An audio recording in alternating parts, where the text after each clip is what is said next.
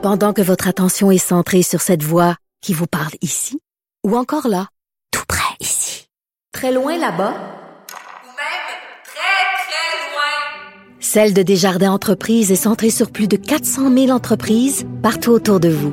Depuis plus de 120 ans, nos équipes dédiées accompagnent les entrepreneurs d'ici à chaque étape pour qu'ils puissent rester centrés sur ce qui compte, la croissance de leur entreprise.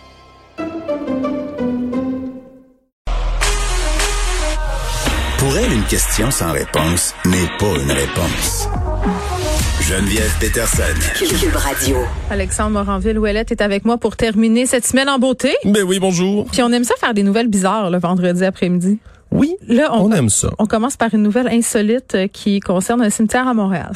Puis il y en a qui ont sûrement déjà vu au cours de la semaine des, des extraits vidéo là, de, de ce qui se passe au cimetière Notre-Dame-des-Neiges en ce moment à Montréal. Un vidéo qui semble montrer ce qui s'apparente à des ossements d'êtres humains qui sont Ah. comme déterrés dans la terre, juste l'autre côté d'un gros trou de marmotte qui se trouve à être juste sous une tombe. Fait que les marmottes font, font leur, euh, leur tanière dans le terrain du cimetière, puis eux autres, ils se bordent pas de ça, les ossements humains. Ben c'est exactement ça. C'est qu'au cimetière Notre-Dame-des-Neiges, là, la direction a coupé dans les dernières années à peu près 20% des postes qui sont en place. Ah. Évidemment, ça c'est des chiffres qui sont ramenés par le dirait, syndicat. Benoît dirait, ramène un gardien de cimetière.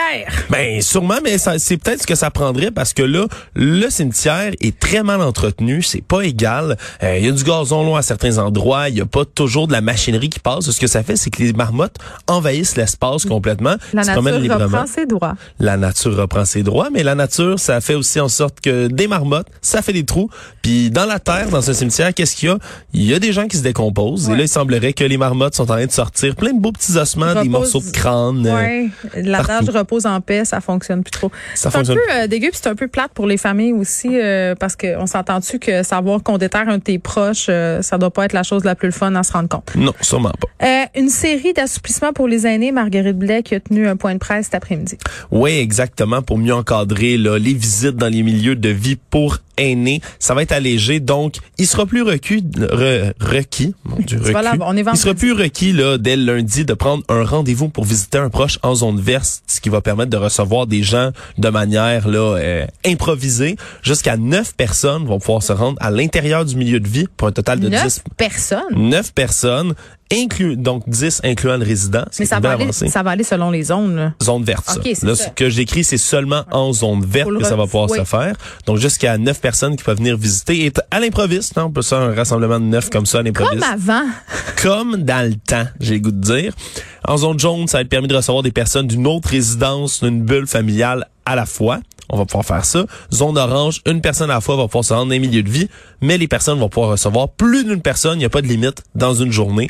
Donc, ça va rester un à la fois, mais pas de limite de ce nombre de gens-là. Ça va faire du bien. Tout ça, ça s'applique au CHSLD RPA.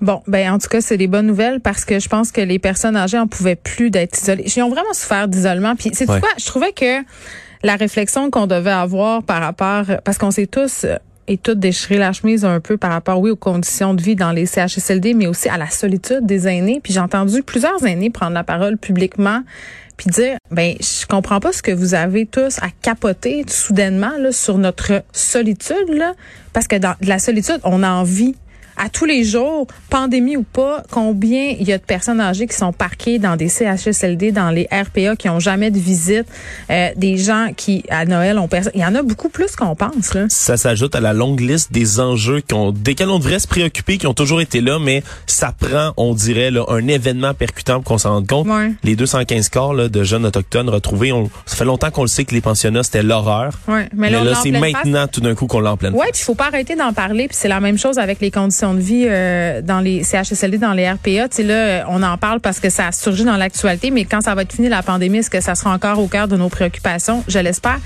On t'écoute dans quelques instants avec Mario Dumont. Merci à Frédéric Mockel, Maude Boutet, Luc Fortin à la recherche. Merci à Sébastien Laperrière à la mise en onde et merci à vous, les auditeurs. On se retrouve lundi.